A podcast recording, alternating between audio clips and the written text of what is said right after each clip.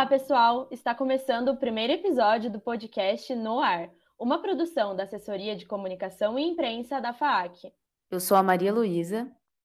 E eu sou a Vitória. Durante essa temporada, em cada episódio, vamos trazer um ex-aluno da FAAC para conversar sobre algum tema que envolva a sua área de atuação. E também apresentar algumas dicas que possam ser de interesse dos estudantes da FAAC. Bora começar? A primeira convidada do NOAR é a Laísa Kemi, formada em design com habilitação em design gráfico e mestre em mídia e tecnologia pela FAAC. Ela também tem especialização em fotografia pela Michigan State University, um doutorado em comunicação em andamento na FAAC e dá aula no curso de design. Oi, Laís, tudo bem? Olá, pessoal, tudo bem? Eu agradeço muito pelo convite e é uma honra poder ser parte do nosso primeiro episódio e compartilhar um pouquinho das minhas experiências. Alegria toda nossa. Como tema de TCC, ela desenvolveu o projeto Save the Film, que tem como objetivo resgatar a fotografia analógica na era digital. Por isso, o assunto central da nossa conversa não podia ser outra coisa senão fotografia. Antes de falar um pouco mais sobre o tema do seu TCC, nós gostaríamos de começar perguntando como e quando surgiu esse seu interesse pela fotografia. O meu interesse em fotografia ele surgiu justamente durante a minha graduação em design. Então, ao longo é, do curso, nós temos três matérias que falam um pouco sobre a fotografia, nos ensinam então a praticar em estúdio, em laboratório e tudo mais. E ao longo dessas disciplinas, eu me recordo que o professor Sérgio Bussato, ele havia passado para nós alunos algumas câmeras antigas, é justamente para a gente ter contato então com essas peças aí da história da fotografia. E eu me lembro que naquela época isso me despertou uma curiosidade muito grande em saber o que, que, estava acontecendo então com essa tecnologia mais antiga de registro fotográfico. Então, nisso, eu iniciei a minha jornada acadêmica durante a iniciação científica, buscando então entender e investigar o que, que estava acontecendo com a fotografia analógica naquela época. E hoje em dia, essa pesquisa é minha tese de doutorado, que eu desenvolvo pelo programa de pós-graduação em comunicação e que eu discorro, então, sobre o que tem acontecido com a fotografia analógica agora nesse contexto digital em que nós vivemos. Bom, então agora puxando um pouco né, mais para esse seu projeto, é, a gente queria que você contasse um pouco sobre o Save the Film, como ele foi desenvolvido e o que você realizou nele. Legal. O Save the Film ele foi o meu TCC. Ele foi resultado assim de uma pesquisa que levou em torno de dois anos, incluindo então a minha iniciação científica, que foi onde tudo começou. Eu queria responder essa pergunta: o que, que está acontecendo com a fotografia analógica?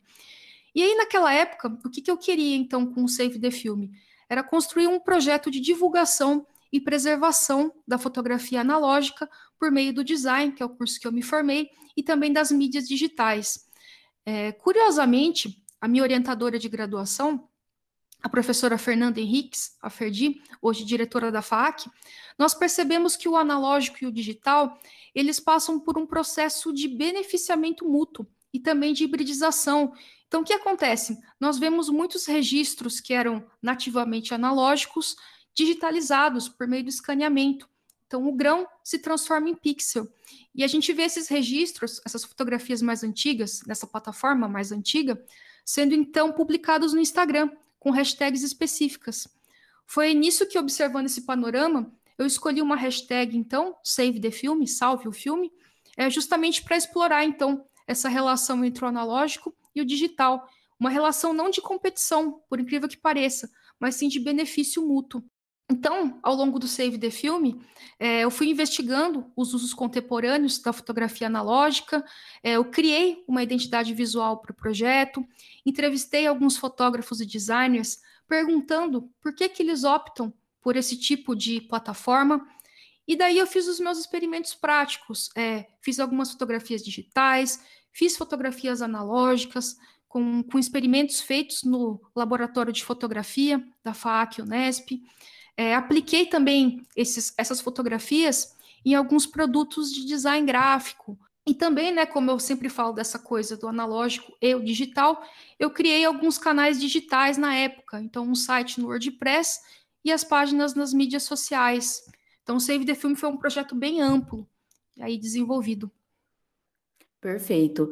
É, hoje, mesmo com todo o avanço no mundo digital, a gente observa também um retorno da fotografia analógica, é, como, por exemplo, a febre das máquinas polaroides, que já viraram moda entre as pessoas. É, na sua opinião, qual é o motivo dessa tendência de retomada nos dias atuais? Olha, eu vejo muitos motivos para essa retomada do analógico. E a gente não vê isso só na fotografia. Nós vemos isso também na música, com os discos de vinil que você encontra até na Amazon agora para vender com facilidade. Nós vemos isso no cinema, com o uso da película 35mm por alguns cineastas e diretores.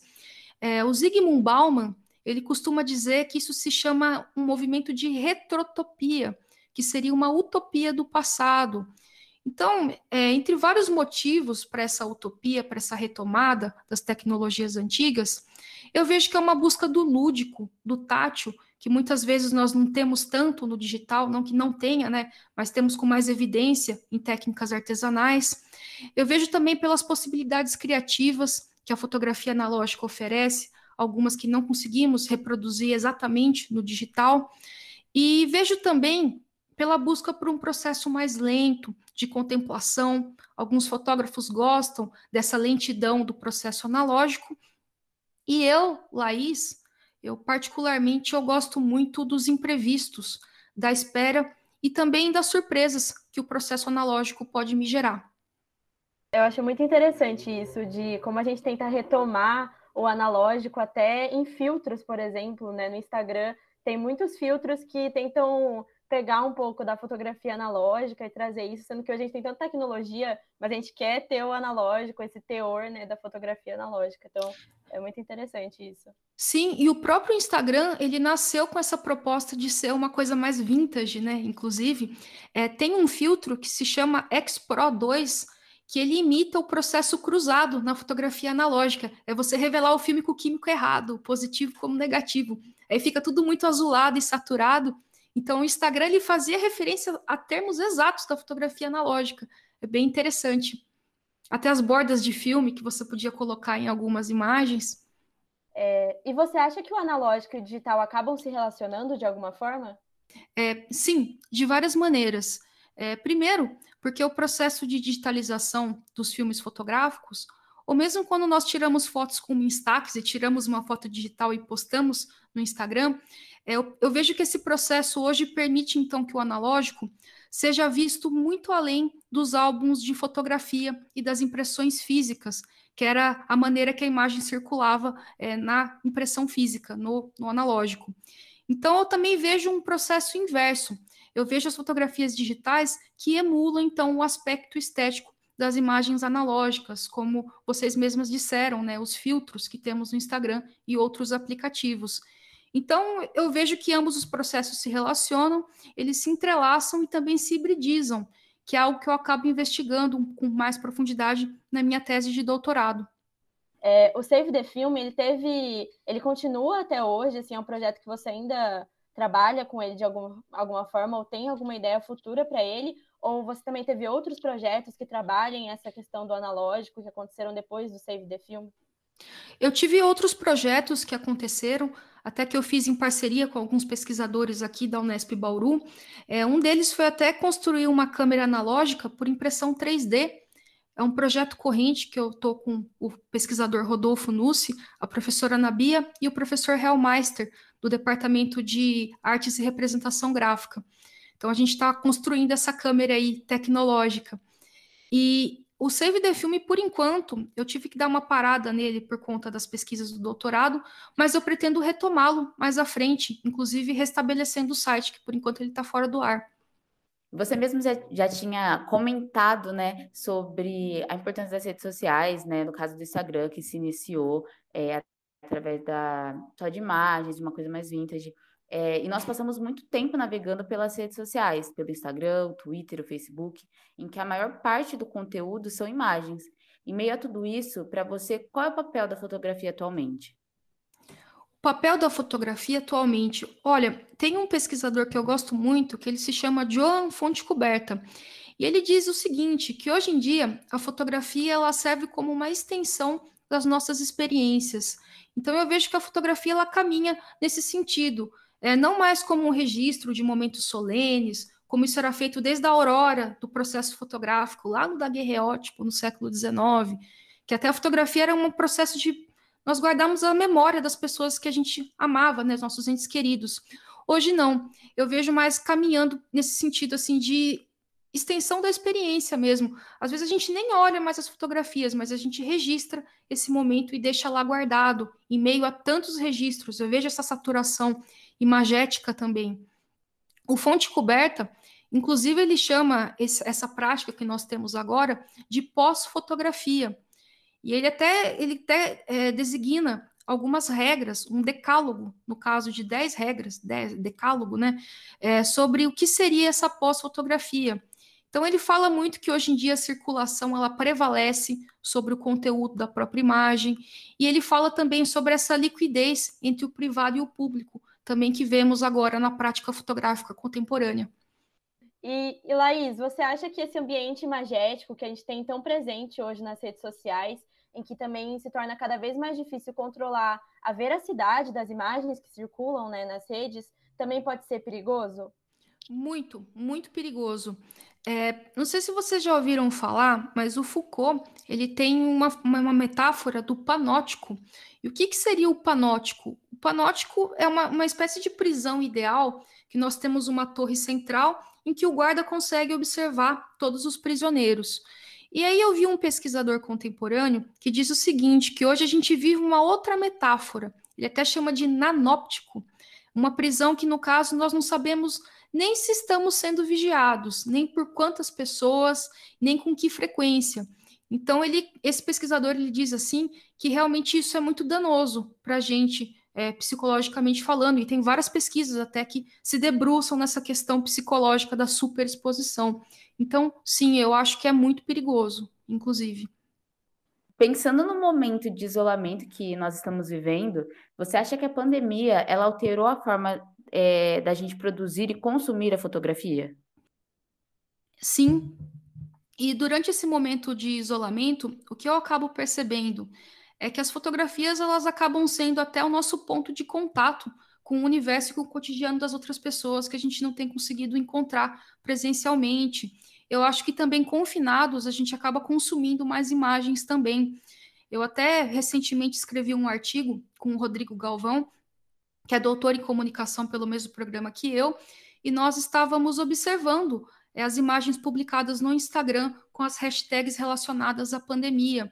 E aí nós vimos várias imagens de pessoas em casa, tudo mais. Então todo mundo também documentando o cotidiano do confinamento. Então sim, eu acredito que alterou sim essa relação.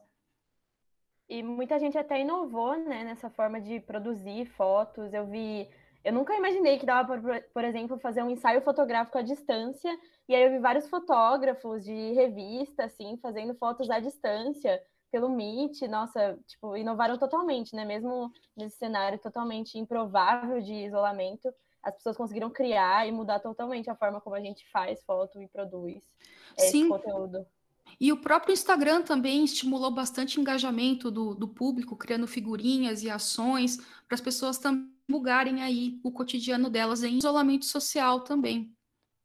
Bom, então a gente já está encaminhando aqui para o final da nossa conversa, mas antes a gente queria que você, Laís, desse alguma dica para os estudantes que já trabalham ou têm interesse em trabalhar com fotografia. Legal. Eu sugiro várias coisas. É, primeiro, que vocês invistam em leituras sobre fotografia, é, tanto história da fotografia quanto livros de técnica fotográfica.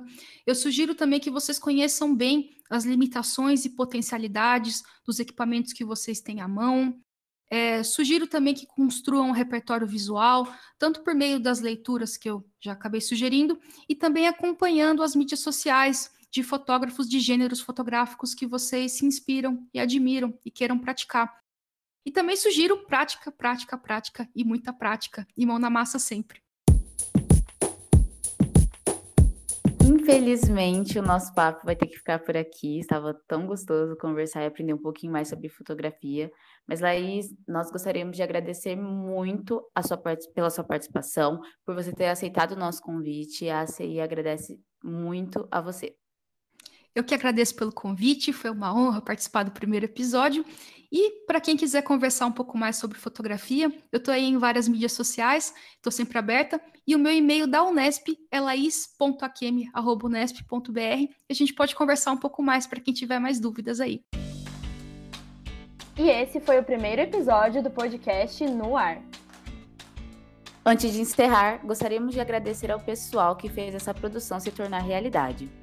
As pauteiras Júlia Paz e Olivia Ambrosini. A roteirista Vitória Silva. O editor de som José Doimo. E as responsáveis pela identidade visual do programa, Clara Montovani, Amanda Piloto e Aniela Estevo. Agradecemos também a você, ouvinte, que nos acompanhou até aqui.